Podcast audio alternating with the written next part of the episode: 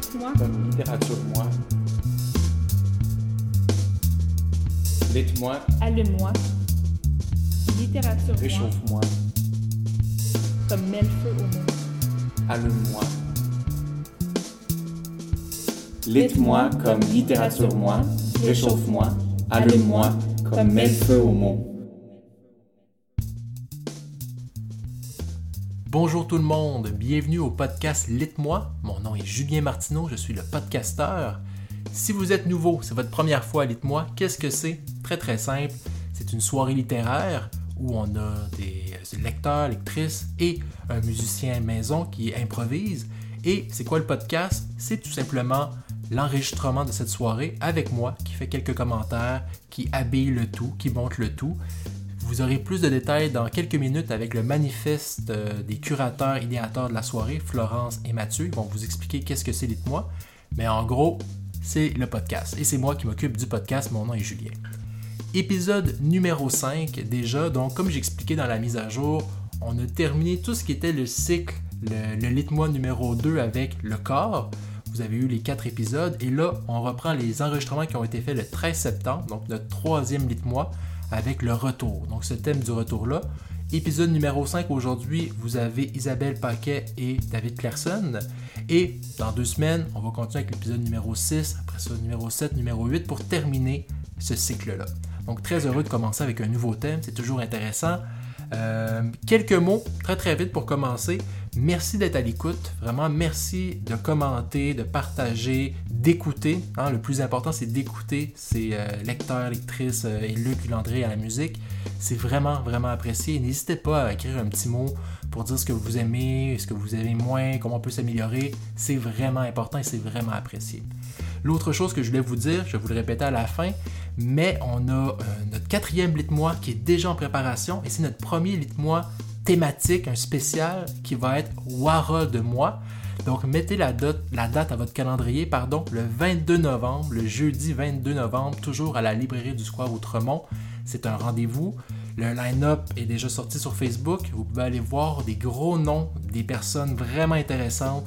Euh, je crois que ça va être rempli, donc n'hésitez pas à aller acheter vos billets en avance ou d'arriver tôt pour le 22 novembre. Donc, j'arrête de parler. Euh, je laisse la parole à Mathieu et Florence qui vont vous lire le manifeste. C'est vraiment pour eux très important de commencer chaque épisode avec cette petite minute-là. Ils vous disent c'est quoi Lite-moi, pourquoi ils font Lite-moi et aussi le thème. Donc ça c'est important. Si vous êtes habitué, vous le sautez à chaque fois.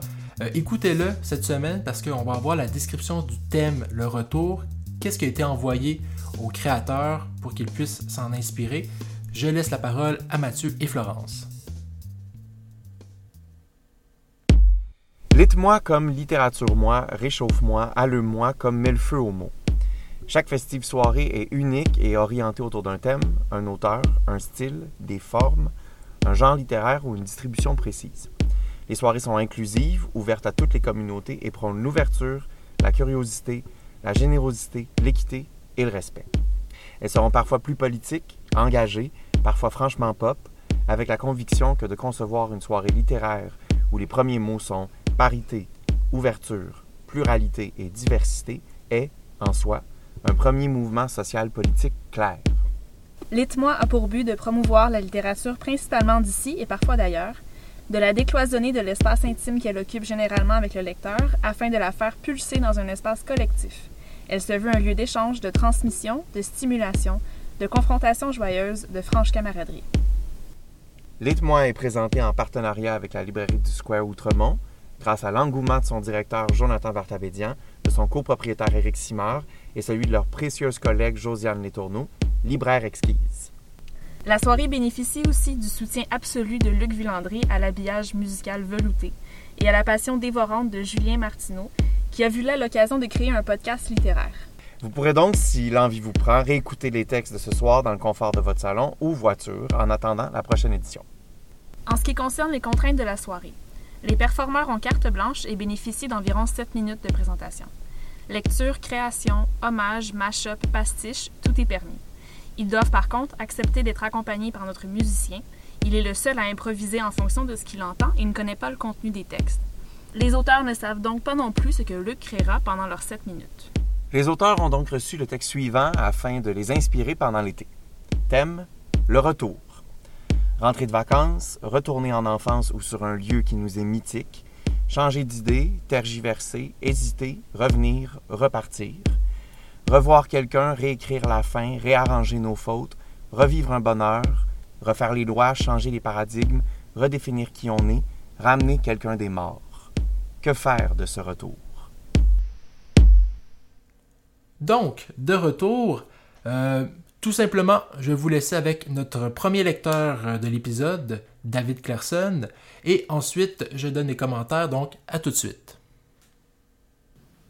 Oui.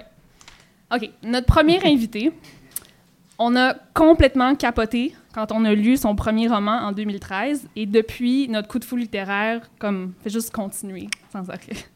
C'est vrai. Euh, David Clairson est l'auteur de deux romans. D'abord Frères, Grand Prix littéraire Archambault 2014 et le gagnant du Festival du premier roman de Chambéry au Québec. Puis En rampant, tous deux parus chez Héliotrope. Il a aussi publié de nombreux textes de fiction et de critique dans plusieurs revues et collectifs. Donc, euh, il a répondu par cette douce proposition à notre contrainte. Un texte qui traite du retour à partir de l'idée de répétition, les langues de quatre frères se répètent dans celles de l'auteur, tout comme celles de leur père. David nous lit Les langues de mes frères.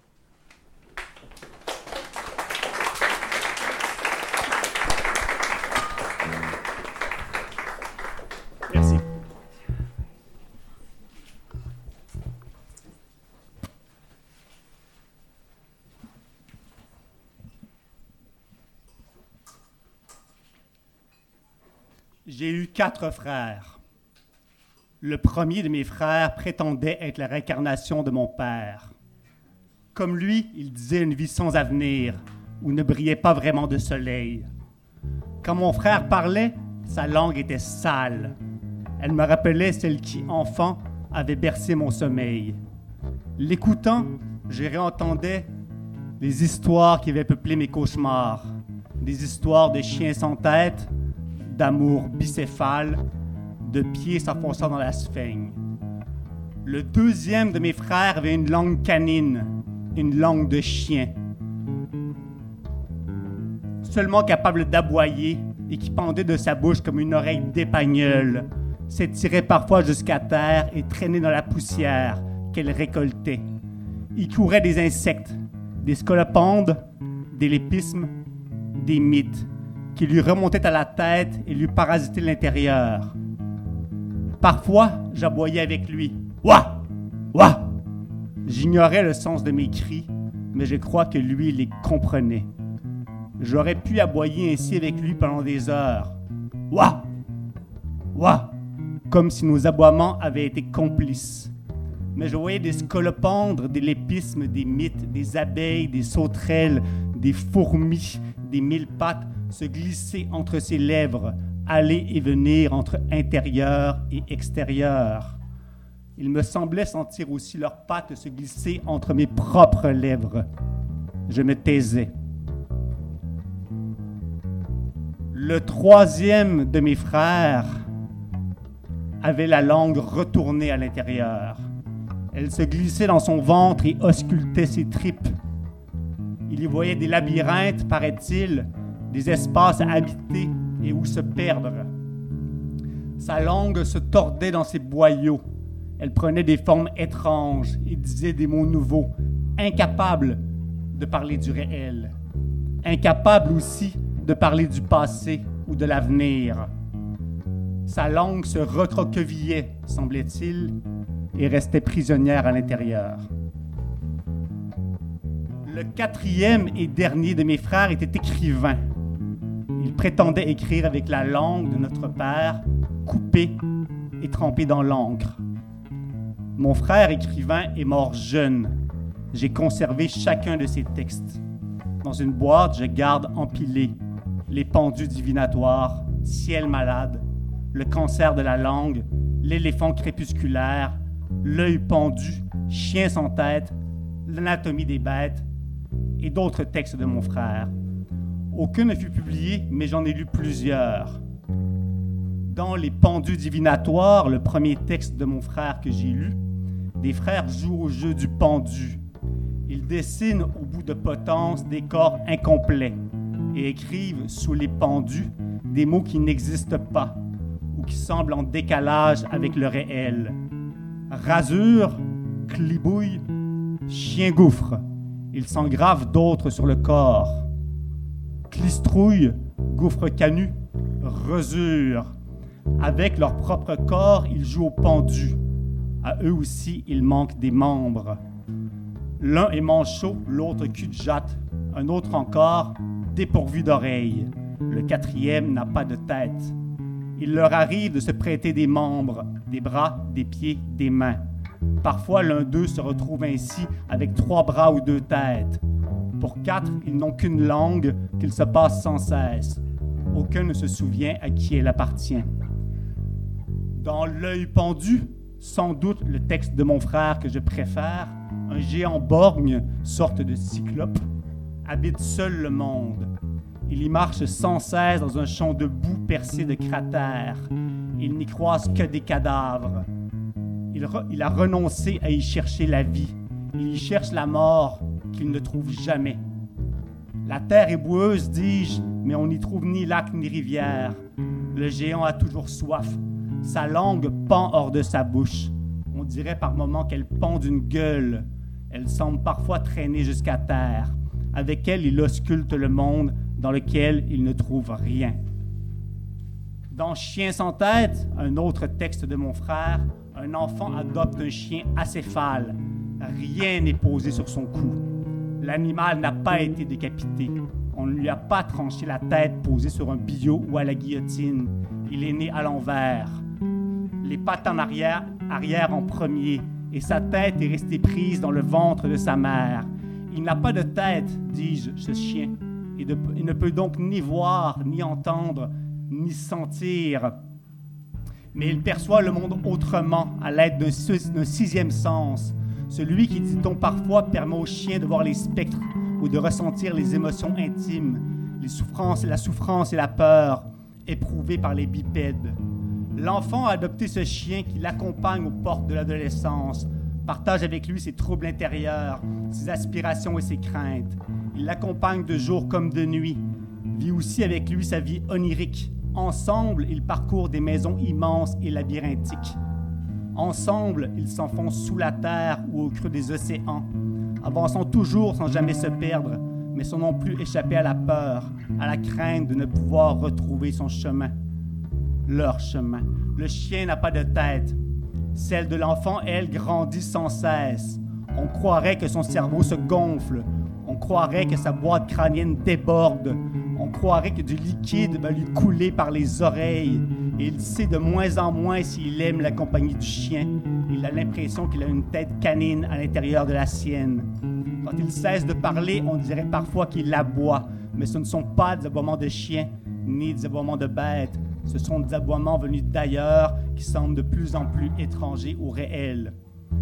Dans le ventre du Père, un des rares textes de mon frère que je n'ai pu lire au complet et le dernier dont je parlerai ce soir, il est question d'un père au ventre immense, débordant de tripes, qui parfois lui remontent à la gorge, sortent de sa bouche, dansent comme des serpents ou des tentacules et semblent contaminer le réel. Ces tripes s'enroulent aussi autour des corps de chacun de ses fils. Elles les mouillent et s'enroulent autour de leur gorge. Ce sont des fils pendus sans être morts. Eux-mêmes n'ont pas de langue. La langue de leur père s'introduit en eux. Elle s'enroule dans leur ventre. La langue de leur père est aussi la leur. Elle suit les méandres de leur cerveau et de leurs tripes. Elle y raconte des histoires, paraît-il. Elle dit déjà en eux chacun des textes écrits par le quatrième de mes frères, et qu'il m'arrive aussi parfois de murmurer dans mon sommeil, qu'il m'arrive aussi d'autres fois de murmurer dans ma vie éveillée, comme si je n'avais jamais cessé d'être chacun de mes frères et mon père, ne cessant de se répéter. J'ai eu quatre, quatre frères. Le premier prétendait être la réincarnation de mon père, le deuxième avait une langue canine, le troisième avait la langue retournée à l'intérieur, le quatrième était écrivain, ma langue est la leur, leur langue est la mienne. Merci.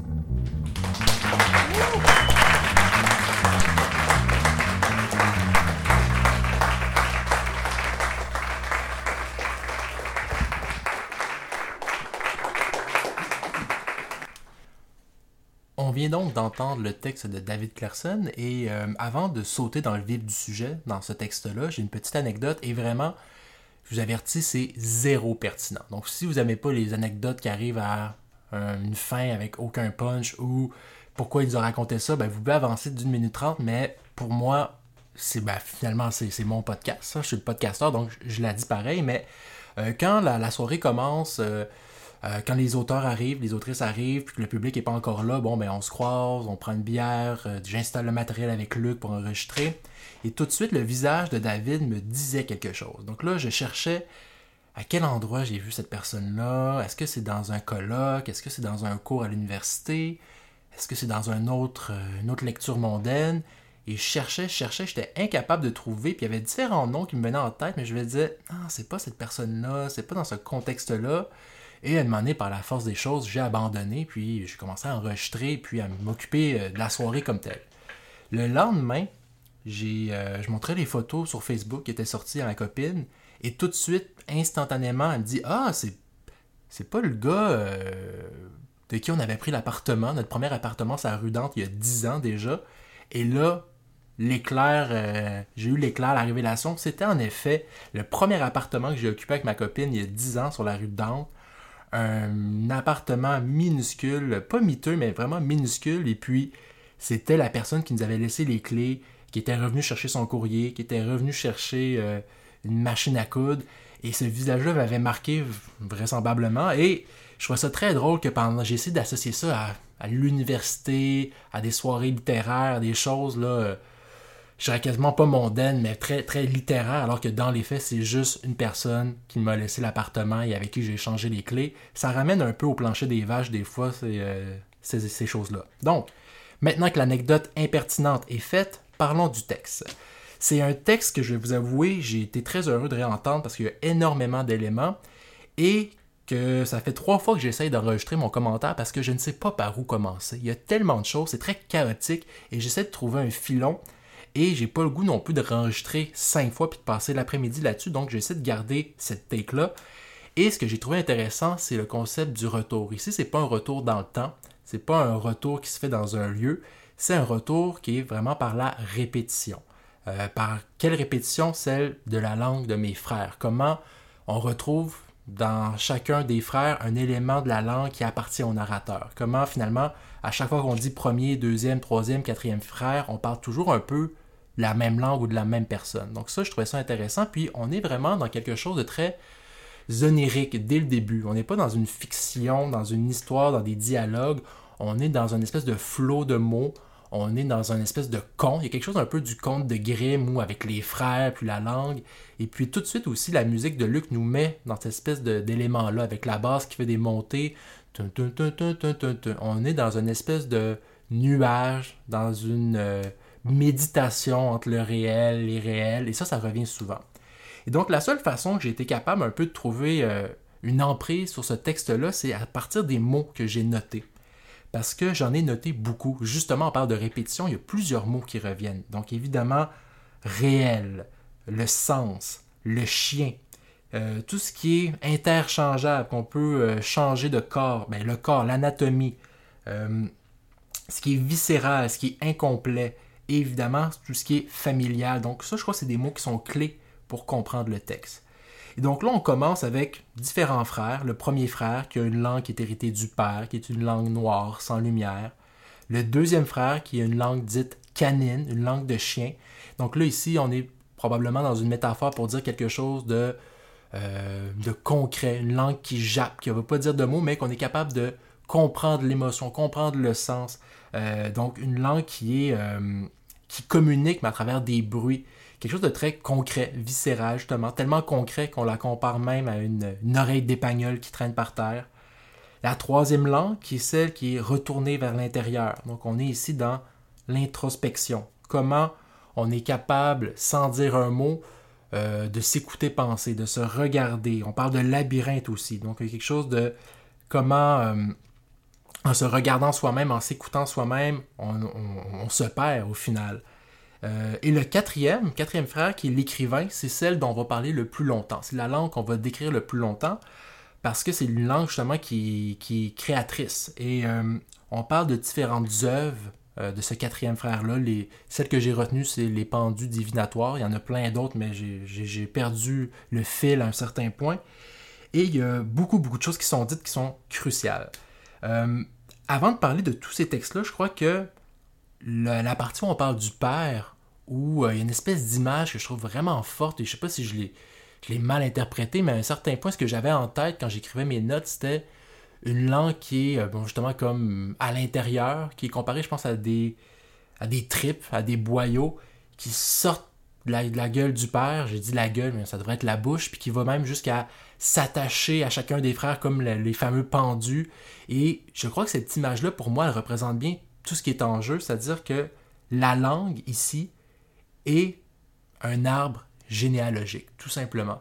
La langue, c'est quelque chose qu'on hérite de notre famille. Et dans cette image-là, la langue aussi, c'est quelque chose de viscéral, c'est des tripes, littéralement. C'est euh, quelque chose qui vient de l'intérieur, qui est brut, qui n'est pas nécessairement beau, qui n'est pas nécessairement travaillé, c'est direct. Et même dans cette image-là, des tripes qui ressortent de la bouche comme une langue qui va s'attacher au frère, il y a quelque chose par rapport à l'image du réel. Je crois qu'il y a tout un rapport justement quand le frère parle des romans de son frère, je dis le mot frère tout le temps, il y a cette image-là où euh, ils disent des mots qui n'existent pas. Euh, ils s'échangent des membres aussi. Hein. Les, frères sont pendus, puis là, ils se donnent des euh, deux bras, des, une tête, des yeux. Et il y a même aussi le chien de Mané qui est bicéphale ou qui n'a pas de tête. Et il y a tout ce rapport-là à la réalité, au sens. Hein. Comment les mots ont un sens ou n'en ont pas, quel sens on leur donne. Et c'est une espèce de mosaïque très complexe dans tout ça. Et finalement, c'est ça que je retiens, c'est-à-dire que dans tous ces frères-là, au final, on parle d'une seule chose. On parle de la langue qui est en jeu, cette langue qui se déploie devant nous. Quand on dit premier, deuxième, troisième, quatrième frère, on s'en fout un peu. C'est toujours la même chose qui revient et c'est comment on construit cette langue-là. Donc, c'est une espèce de, je sais pas si je, délire, mais une espèce d'autoréflexion. On parle de la langue de la personne qui est devant nous, euh, de David qui parle, qui crée ce texte-là, c'est au final toute la même chose, tous les mêmes frères, à mon sens, du moins. Et euh, je crois que le, rapport au réel est, là, puis aussi finalement la figure du chien, euh, que je trouve vraiment intéressante parce qu'on la retrouve souvent, bon, dans l'histoire du chien qui n'a pas de tête, dans la langue du chien, la langue du deuxième frère qui est une langue canine, les aboiements, il y a quelque chose qui est très important, qui, revient justement.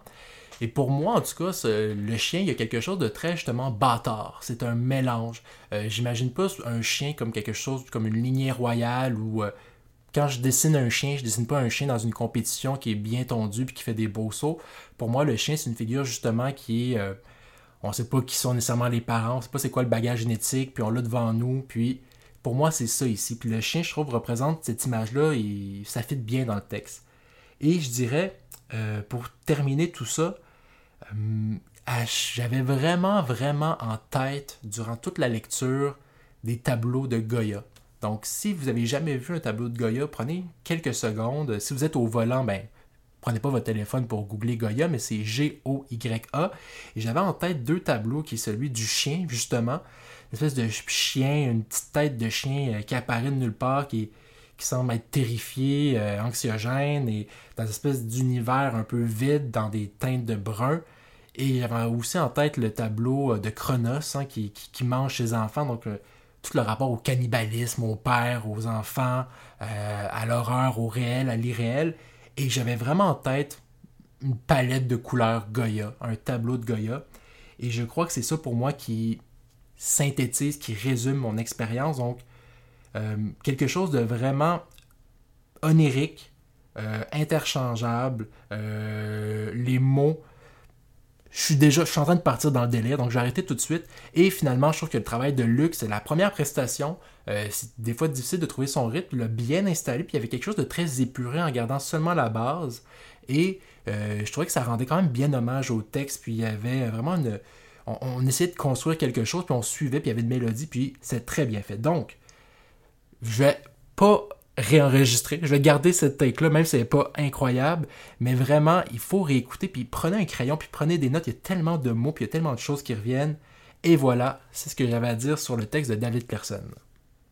On poursuit maintenant avec notre dernière lecture, notre dernière prestation de l'épisode. Ça va être le texte d'Isabelle Paquet. Et tout de suite après, je vais revenir pour vous laisser mes commentaires. Donc, à tout de suite. Nous poursuivons avec une personne que nous chérissons fort beaucoup, une quasi-superwoman, mère de trois enfants, prof de littérature où elle enseigne à une classe d'une trentaine d'enfants, et coordonnatrice de département où elle gère une soixantaine de profs, l'équivalent de 300 enfants. Née à Québec en 1973, Isabelle Paquette est professeure de littérature au cégep Édouard Montpetit depuis 2000. Avant, elle a étudié trop longtemps. Mais ça, c'est pas moi qui le dis. Là. Euh, elle a étudié trop longtemps à l'Université Laval avant de fuir Québec pour aller enseigner la littérature québécoise à la National University of Ireland à Galway pendant un an. Je ne vais pas lire la totalité de la délirante proposition d'Isabelle parce que j'aurais peur de vendre des punchs. Je me contenterai donc du début de celle-ci. Retour halluciné sur un épisode de mes étés d'enfance passés à Saint-Apollinaire dans l'Aude-Binière, au lieu du Noël du campeur, dont le point culminant était la parade du Père Noël. Isabelle nous lit Le lac Sacré-Cœur.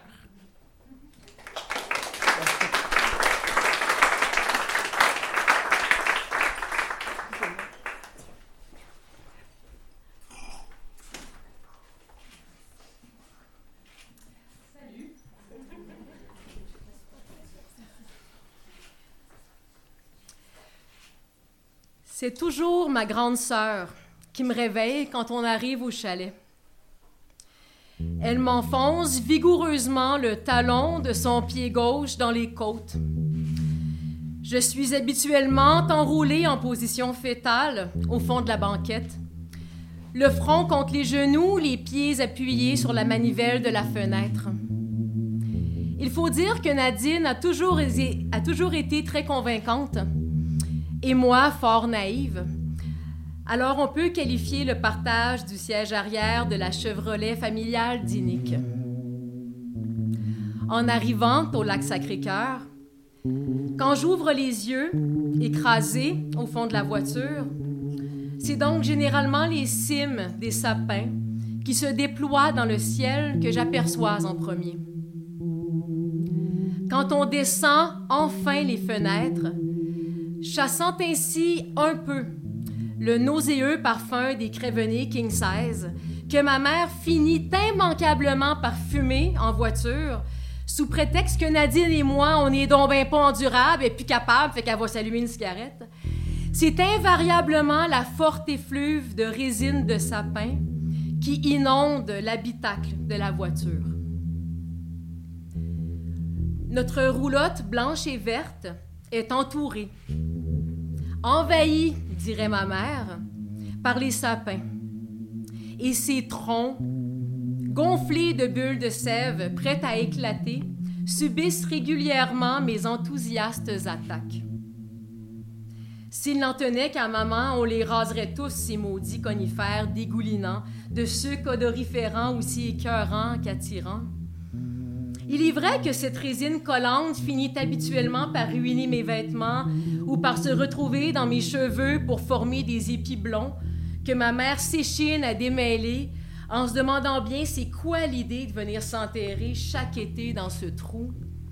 Arrête de bouger, Isa, il te restera plus un cheveu de sur la tête si tu restes pas tranquille. Ce trou, c'est le royaume de mon père. Le chalet d'à côté, celui de mon oncle Camille, le frère de mon père, de ma tante Thérèse et de mes deux cousins, Martin et Stéphane, avec qui Nadine et moi faisons semblant de bien nous entendre en riant trop fort de leurs blagues grotesques ou en prêtant une oreille attentive aux interminables résumés des statistiques des ligues majeures de baseball afin de ne pas déplaire à papa. Mon oncle Camille joue depuis quelques années le rôle du Père Noël dans la parade du Noël du campeur.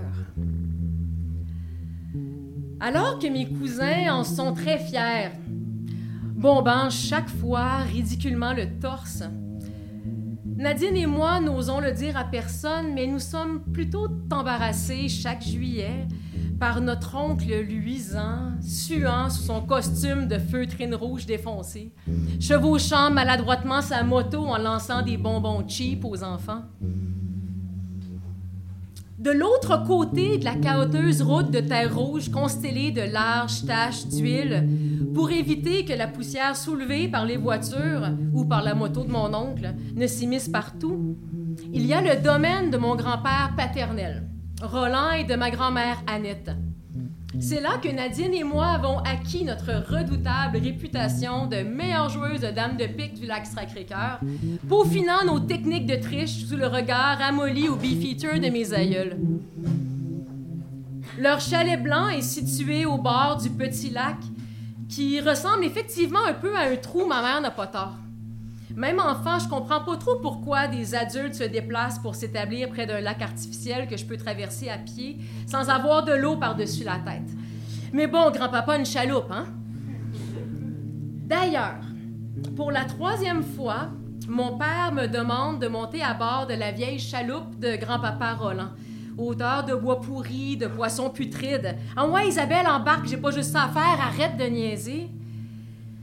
Je décolle doucement ma botte de caoutchouc rouge du sol vaseux, la dépose au fond de la barque où papa et Nadine m'attendent, et mon corps se met à valser entre la terre poreuse et le rafio déséquilibré.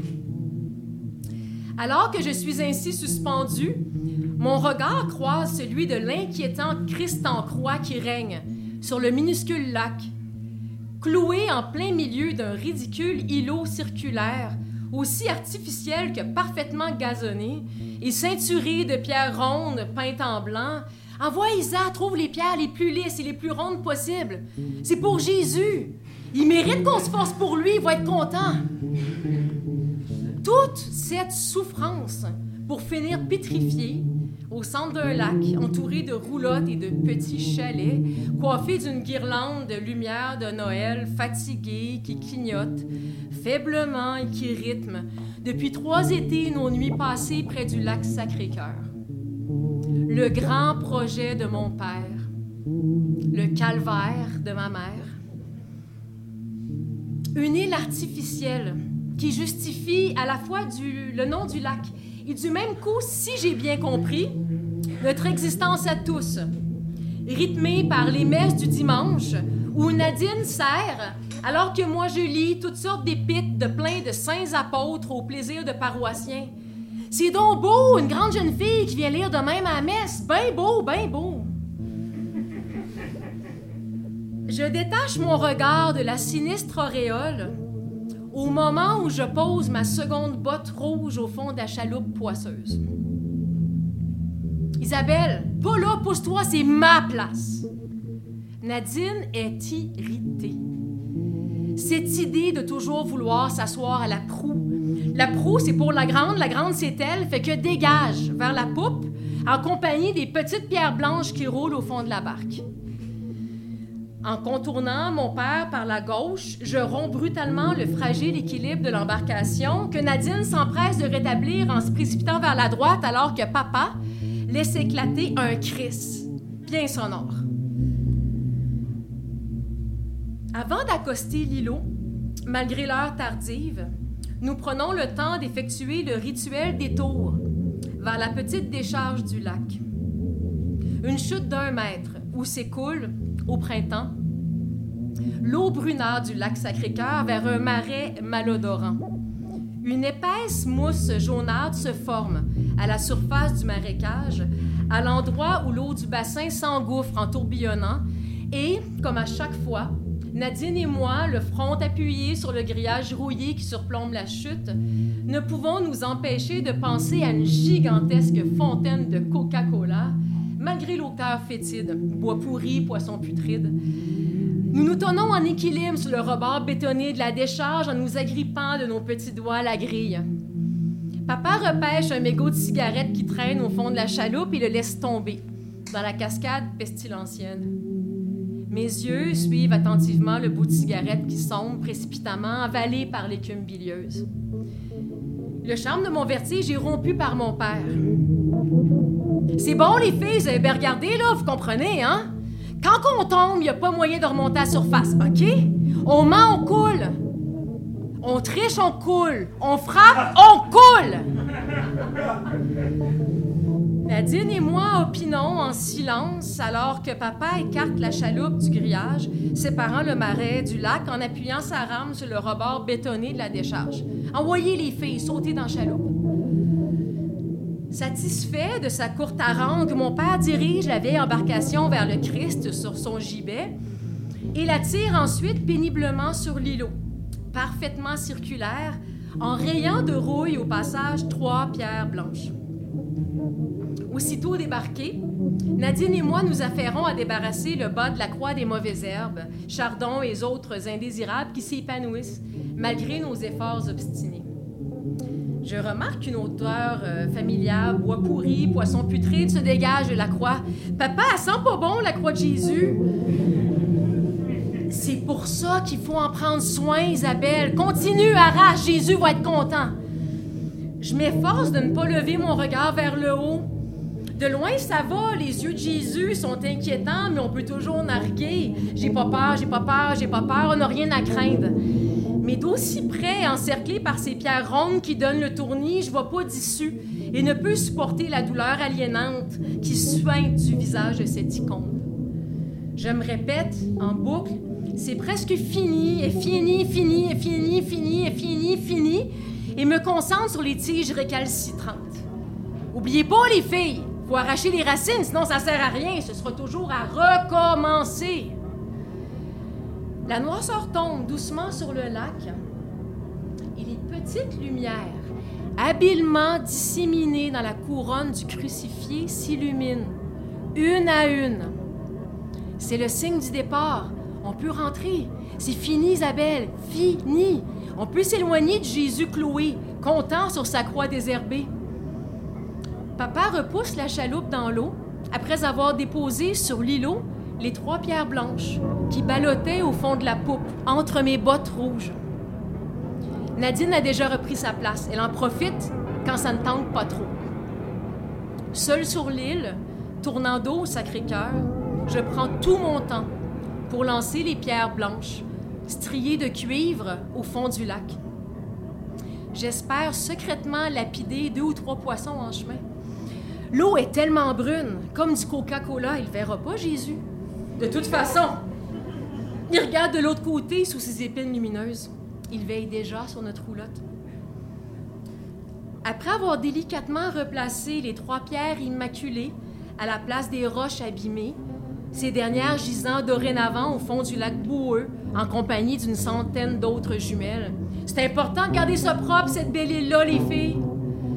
Je regarde les cercles concentriques formés par la chute des roches s'étirer lentement sur la surface de l'eau, fixant rêveusement l'arc de cercle qui s'éloigne vers la décharge, vers une rupture inéluctable, vers la chute, vers une fuite, vers ailleurs, vers loin. Et c'est la voix éraillée de mon père qui me sort de ma jalouse contemplation. Hey, t'es-tu sourde? Ça fait trois fois que je t'appelle en ouais, Isabelle, embarque, j'ai pas juste ça à faire. Arrête de niaiser.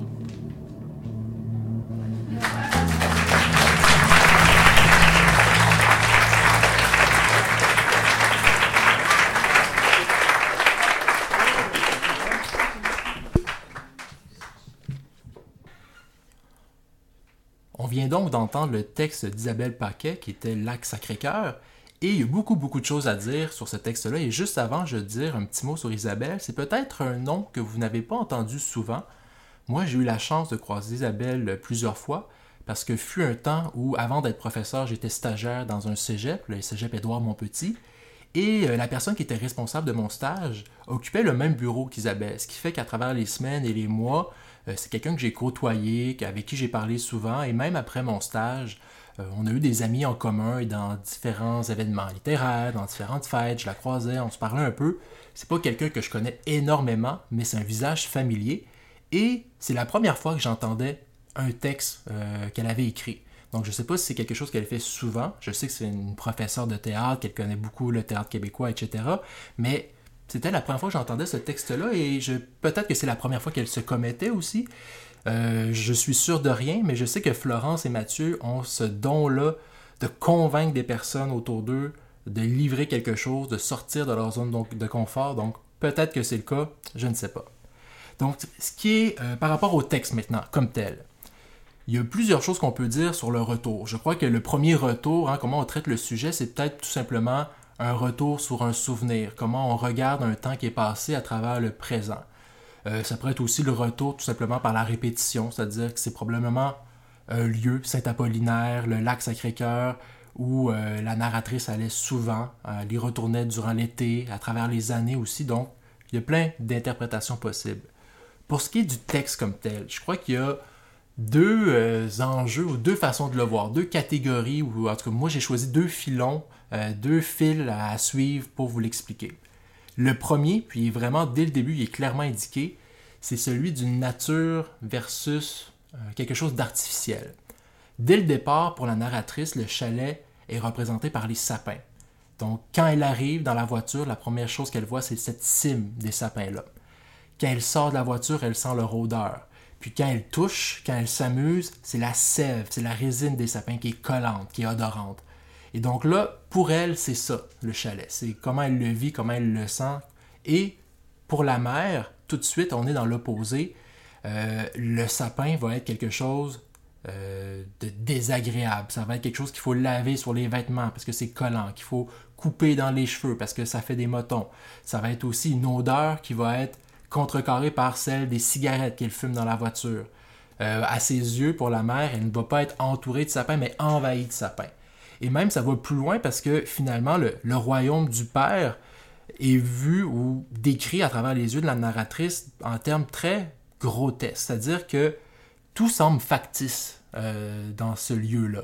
À la fois le lac, qui est décrit comme étant un lac artificiel, donc qui est un peu, euh, comment je dirais, euh, pas très grand, peu penaud. même le Noël du campeur, qui est un peu grotesque parce qu'elle a un peu honte. Hein. Elle et sa sœur ont un peu honte de leur oncle parce qu'il il, dégoulinant de sueur au mois de juillet dans un costume de Père Noël alors que, bon, normalement c'est réservé au froid. Donc il y a tout ça qui est un peu, pas vide de sens, mais artificiel justement. Et même le lac, la manière qu'on décrit, euh, l'eau brune comme du Coca-Cola, euh, les, les bottes de cigarettes qui vont se retrouver. Euh, vraiment, là, c'est pas un hasard, il y a quelque chose d'un peu. Peut-être le côté halluciné hein, dont la, la, description du texte faisait mention, mais il y a quelque chose de très peu réconfortant. C'est pas une nature idyllique, on n'entend pas le bruit des oiseaux, c'est pas vert partout, c'est quelque chose de construit, euh, quelque chose, et même euh, le mot décharge. Ça, j'ai beaucoup aimé ça parce que c'est. Il y a une précision dans les mots qu'Isabelle utilise. Elle parle de la petite chute du lac où l'eau part du lac pour aller ailleurs comme une décharge, qui est le, le, nom tout à fait approprié. Mais décharge résonne aussi comme étant des déchets, un lieu où on va porter les déchets. Je trouve que ce mot-là représente bien cette nature-là. Euh, décharge comme l'eau qui coule, puis décharge comme un ramassis de déchets. Fait que ça, c'est peut-être tout le côté nature versus artificiel. Le deuxième côté, le deuxième élément, je trouve, c'est peut-être le côté religieux, les signes religieux.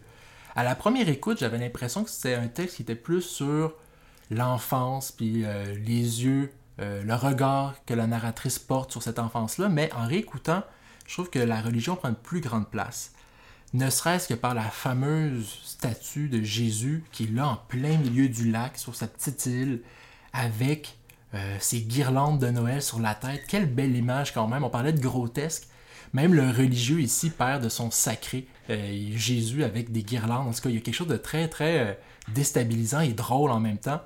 Et tout ce, passage-là où elle part en chaloupe, elle doit aller désherber, elle doit aller rendre hommage, s'occuper de la croix, puis toutes les, les, pas les prescriptions du Père, mais euh, les ordres. C'est bon pour Jésus, Jésus va aimer ça. Puis même le moment où il parle de la chute, puis il dit aux jeunes filles, vous comprenez, vous, vous tombez, vous coulez, vous mentez, vous coulez. Il y a toute une espèce de pas de dictature, voyons, mais euh, un discours sur la morale. Vous faites ci, il va vous arriver ça. Il faut s'occuper de ci, on va faire ça.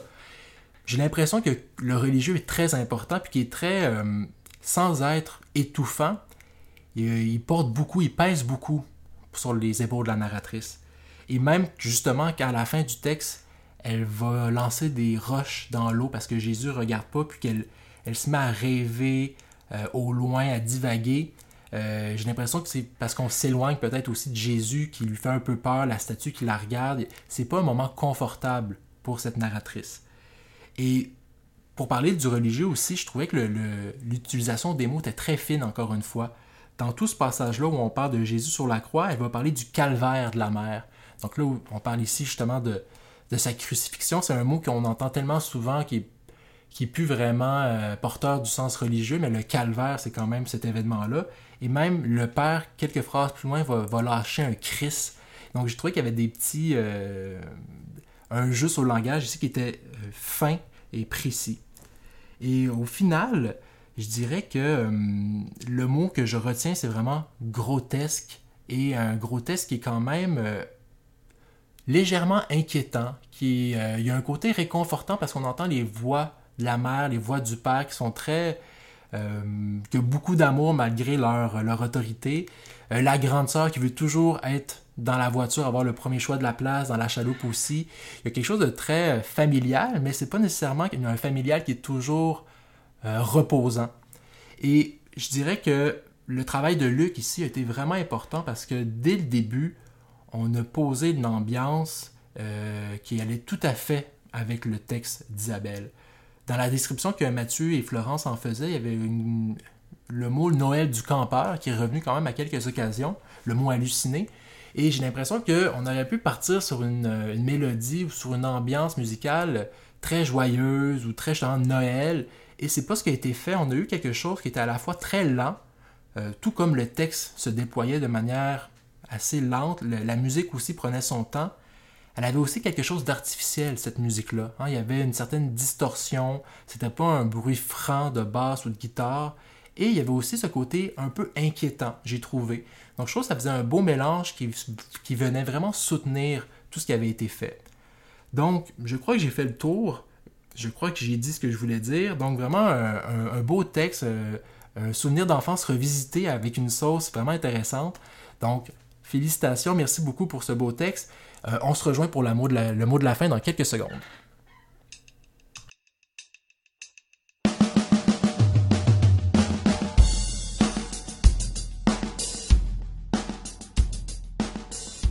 Et voilà, c'est déjà la fin du podcast. Avant de vous donner des petites informations, j'ai des remerciements comme à chaque fois et c'est tellement important. Euh, j'aimerais avant tout remercier les performeurs et les performeurs de cet épisode et de tous les épisodes parce que si c'était pas de eux, j'aurais rien à faire. C'est-à-dire que j'ai le beau rôle, moi je prends ce qu'on me donne, je prends le matériel, j'ajoute des commentaires, mais ça prend du monde qui vienne, qui lise des textes, ça prend Luc aussi qui fait la musique et sans eux, il n'y aurait absolument rien. Donc pour aujourd'hui, pour l'épisode numéro 5, David Clerson, un énorme merci. Si vous avez aimé ce que vous avez entendu, si vous voulez découvrir cette voix-là, vous, vous êtes chanceux, vous avez du choix. Vous avez chez Heliotrope une super maison d'édition, deux romans de David Clerson, Frères au pluriel, et aussi En rampant. Donc vous pourrez vous procurer ces romans-là chez votre libraire préféré, chez les libraires indépendants sur Internet, ou si vous pouvez aller le louer, mais allez lire David Clerson. Un gros merci également à Isabelle Paquet. Je n'ai pas de matériel à vous euh, suggérer, encore pas encore, à tout le moins, peut-être que ça va venir. Si jamais vous avez aimé ce que vous avez entendu, peut-être que vous pouvez vous inscrire au cégep d'Édouard Montpetit ou aller flâner dans les corridors ou assister à une réunion départementale. Je ne sais pas si c'est vraiment légal, je ne vous encourage pas vraiment à le faire, mais on va peut-être avoir des nouvelles d'Isabelle Paquet pour ce qui est d'un texte. Évidemment, un énorme merci à Luc Villandré. Je crois qu'on, je sais pas comment le remercier assez, mais si c'était pas de lui non plus, il n'y aurait pas cette ambiance-là, il n'y aurait pas ce mélange des mots et de la musique, et on n'aurait pas la même saveur, la même interprétation des mots. Donc un gros merci à Luc, et aussi pour tout ce qu'il fait du côté matériel. Il se déplace toujours avec une voiture remplie de micros, d'amplificateurs, de fils, et il m'aide également euh, pour ce qui est du matériel à m'améliorer puis enregistrer toujours de manière plus efficace. Donc un gros gros merci à Luc. Évidemment, ça va de soi, mais Florence, Mathieu pour organiser ces soirées-là. Tout ce qui est librairie du Square à Outremont sur la rue Bernard, vraiment un gros merci de nous accueillir à chaque fois, à chaque deux mois. Donc, euh, je crois que c'est vraiment pour les remerciements, ça fait le tour pour aujourd'hui. Euh, ben, évidemment, les auditeurs, auditrices qui sont à l'écoute, ça, ça vaut aussi la peine de vous le dire. Maintenant, pour les petites informations, euh, je vous dirais, évidemment, je n'ai parlé, mais le Lit-moi numéro 4, le spécial Warhold, Warhold Moi, qui va être le 22 novembre à la librairie du Square Outremont. Euh, ça va être vraiment, vraiment, je crois, un, événement spécial. On est très excités d'avoir une thématique, de voir qu'est-ce que les euh, performeurs vont pouvoir nous offrir. Et aussi, je vous dirais, pour le podcast, on, réfléchit peut-être à une façon de rendre ça un peu plus spécial aussi. Donc, on est en développement là-dessus. J'ai des petites surprises pour vous, je vais vous les dire au cours des prochaines semaines. Et finalement, soyez là dans deux semaines. Euh, mercredi, dans deux semaines, ça va être le 20 octobre, si ma mémoire est bonne. Euh, le cannabis va être maintenant légal à des fins récréatives, donc vous pourrez le consommer en toute quiétude en écoutant votre podcast, votre podcast préféré. On va avoir l'épisode numéro 6 et ça va être le moment où je vais essayer d'incorporer la danse au podcast. Donc manquez pas ça. Sinon, passez une bonne semaine. Bye bye.